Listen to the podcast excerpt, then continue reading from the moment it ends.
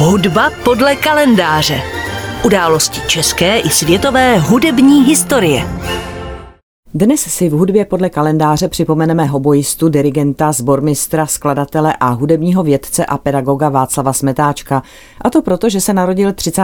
září 1906. Letos si tedy připomínáme 115. výročí jeho narození.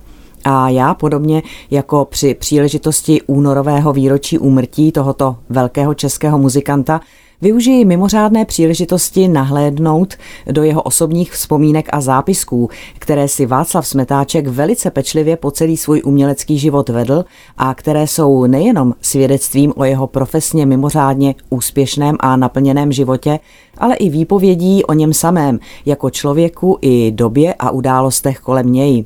Jeho velice systematicky uspořádané deníky, ale i seznamy veškerých jeho detailně zaznamenaných nejen premiér, ale všech koncertů a vystoupení dnes s velkou láskou spravuje jeho dcera Václava, která byla tak laskava a nechala mě do těchto materiálů nahlédnout a zapůjčila i unikátní hudební nahrávky. Dnes se díky nim vypravíme do Argentíny, tu Václav Smetáček navštívil pracovně v roce 1965 a to už po druhé, a to proto, aby tu připravil na 30. srpna 1965 jihoamerickou premiéru cyklu Bedřicha Smetany Má vlast.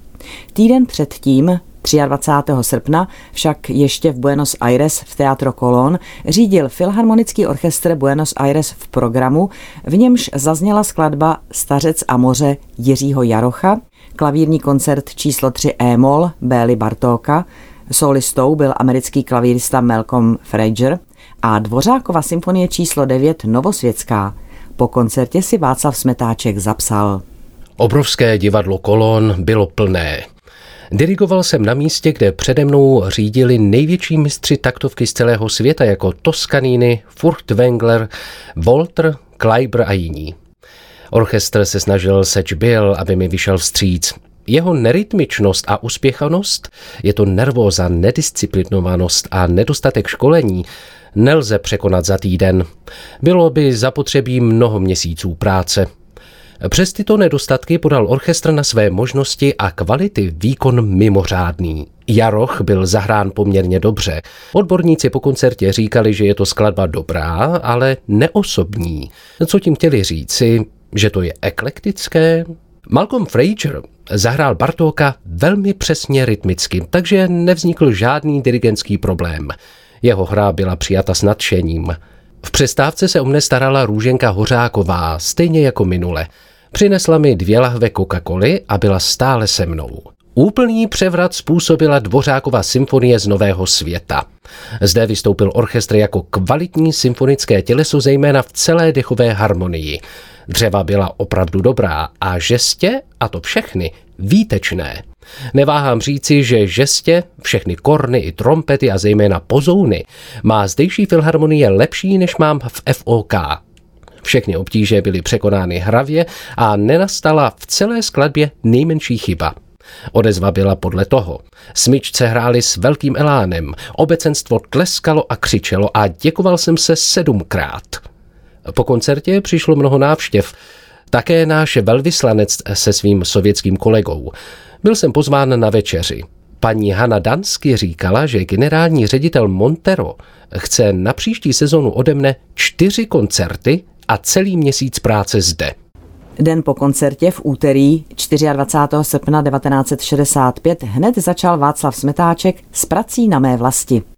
Poslal jsem dopis Míle a asi deset pohlednic různým přátelům do Německa, Francie a na Nový Zéland.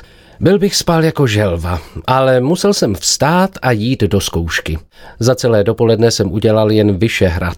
S orchestrem je práce velmi těžká. Disciplína osobní je pranepatrná a disciplína umělecká prostě neexistuje. Říkali mi, že Ferenčik tu neměl se Silvestrem žádný úspěch. Nyní to teprve chápu. To neznamená, že jsou to špatní umělci, což se tu všeobecně tvrdí, ale oni se prostě tolik nedřeli jako já. Musím se proti jiným orchestrům třikrát tolik namáhat, abych těleso udržel jakž takž pohromadě v rytmu. Přitom jsou tu zejména v dechové harmonii znamenití hráči, jaké v jejich kvalitě doma v FOK nemám. Boj o rytmus je však strašně vyčerpávající a já jej vyhrávám jen částečně. Smyčce jsou špatné, nedoškolené, v každé pasáži nebo ostinátu rozutíkané. Nikdo se tu o kvalitu orchestru nestará. Teprve v cizině se mi vždy ukáže, jak je má vlast těžká. Odpoledne jsem chvíli psal smyky do partů mé vlasti. V 8 pro mě přijel náš velvyslanec inženýr Veselý a vzal mě spolu s Fragerovými na polské velvyslanectví, které je mnohem elegantnější, výstavnější a větší než naše. Polský charge d'affaires Romel pořádal na počest houslistky Vandy Vilkomirské hudební soaré.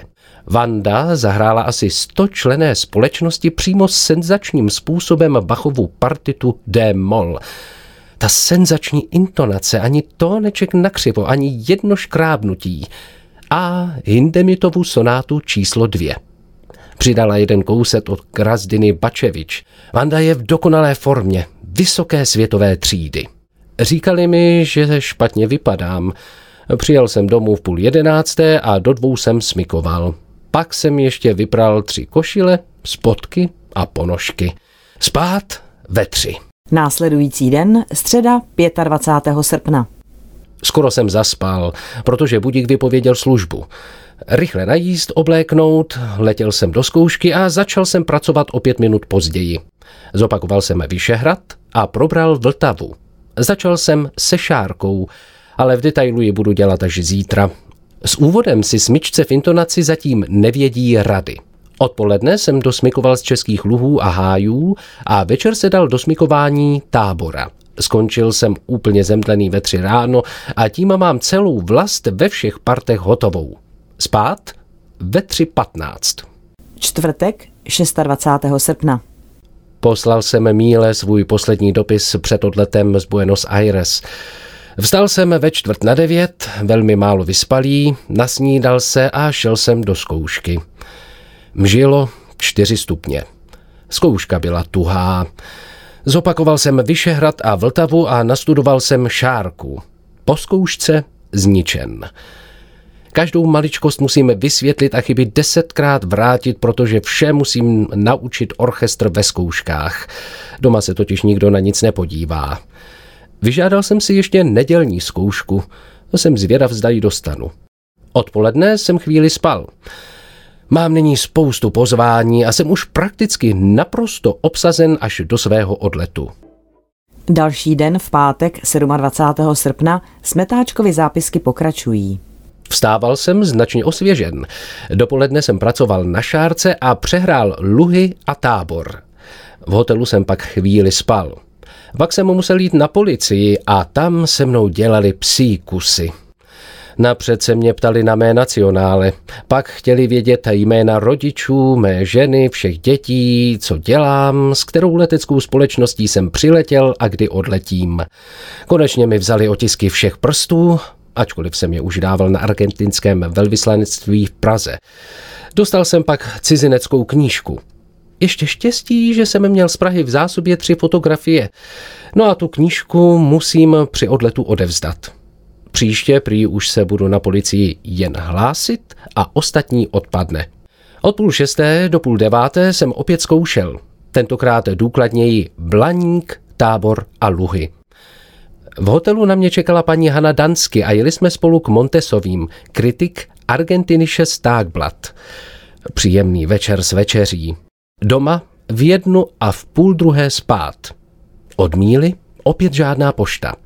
Sobota 28. srpna. Přišla pohlednice od Míly, na níž mi oznamuje, že mi poslala do Buenos čtyři dopisy. Dostal jsem ale jen tři. Četl jsem v dnešních novinách, že včera byl zasažen mrtvicí při plavání v moři na francouzské riviéře Unizy geniální francouzský architekt Edouard Le Corbusier, 78-letý.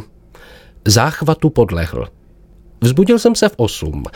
Právě v poslední chvíli, abych stihl včas zkoušku, která mimořádně začínala v 9 hodin.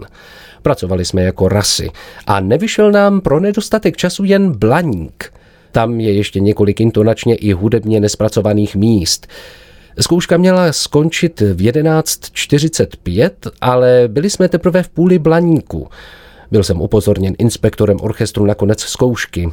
Ale byl to tentokrát sám orchestr jako jeden muž, který protestoval proti ukončení blaníku bez dohrání díla. Zkouška se tedy protáhla o 10 minut. Na důkladné zkoušení Smetanovy mé vlasti neměl, jak vidno Václav Smetáček v Buenos Aires příliš času, ale pilně pracoval na tom, aby premiéra s místním orchestrem proběhla co nejlépe a byla důkladně připravena.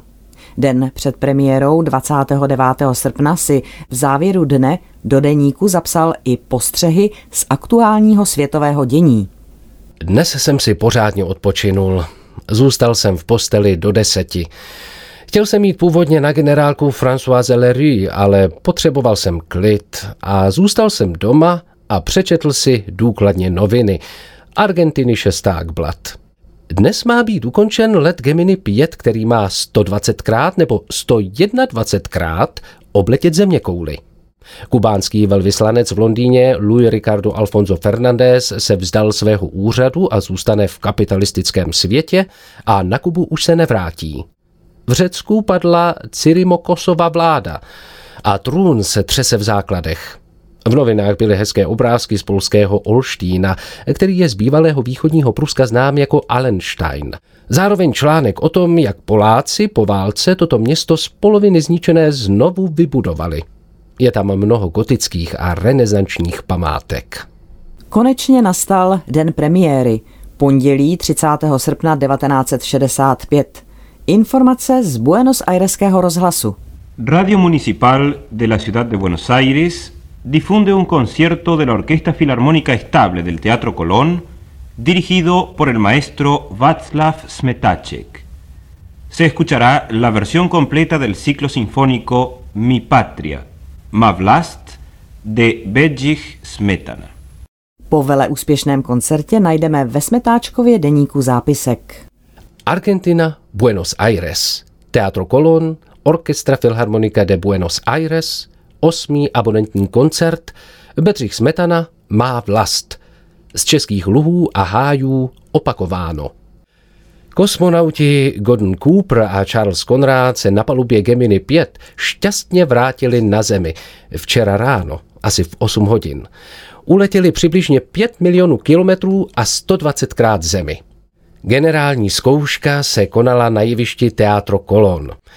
Nejprve jsem důkladně probral blaník, protože na ten zbylo ve zkouškách nejméně času a pak jsem zopakoval celé dílo. Stala se neobvyklá věc.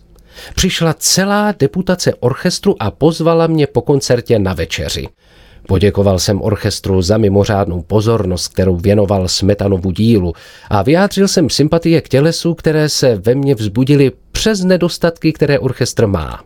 Bál jsem se o úspěch mé vlasti. Mé obavy byly liché. Úspěch byl obrovský. Reprodukce orchestru byla dokonalá zejména v první části programu ve Vyšehradu, Vltavě a Šárce. Vyzval jsem klarinetistu, aby se poděkoval za bezvadně provedené solo v Šárce. Po přestávce byl orchestr ve fugátu v Luzích trochu neurovnaný a zejména v primech trochu na počátku distonoval. Tábor byl zahrán po Česku stejně jako polka v Luzích a Blaník byl výborný. Dřeva v pastorále skvělá. Dal jsem možnost poděkovat se za sola solistům hoboje a lesního rohu. Co se dělo potom v publiku, je k nepopsání. Byl jsem tolikrát venku, že sám orchestr žádal obis. Opakovali jsme luhy, protože harfy pro Vltavu už byly zatím odstraněny z pódia. Nepřehledná řada gratulantů, hodně Čechů zde usedlých. Čiperný archivář i hned sebral celý materiál vlasti, stejně tomu bylo posledně s Jarochem, a náš velvyslanec si i hned noty odvezl k expedici do Prahy. Utekl jsem jiným vchodem se skupinou přátel, abych unikl davu, který mě posledně před kolónem půl hodiny zdržel. Pak se šlo do restaurace, v níž celý orchestr na mou počest uspořádal večeři. Řečnilo se a dozvěděl jsem se, že podobných poct jako mě se dostalo jen třem dirigentům, a to Rosenthálovi, Mázlovi a Singerovi ze Spojených států, naposledy před šesti lety. Vyznali jsme si vzájemně lásku a dostal jsem zlatý přívěsek s nápisem v Smetáčkovi nejlepšímu dirigentu sezóny 64-65. Rozešli jsme se ve tři hodiny. Spát, pokoupeli ve čtyři ráno. Tolik z deníkových zápisků dirigenta Václava Smetáčka k jeho americké premiéře Smetanova cyklu. Doklad nejen umělcových úspěchů, jeho pracovitosti a entuziasmu, s nímž dokázal orchestr dovést k výtečným výsledkům, ale i toho, jak intenzivně vnímal každodenní život a události kolem sebe. Díky jeho systematičnosti máme tak zmapovány pozoruhodné okamžiky nejen jeho uměleckého života, ale i dalších hudebně zajímavých událostí. Vzpomínku na něj dnes uzavřeme Vltavou, kterou řídil během svého života z celého cyklu asi nejčastěji. Poprvé na koncertě v Pražské Lucerně 6. května 1941, naposledy 19. ledna 1978 v divadle ve Slaném. Hudba podle kalendáře.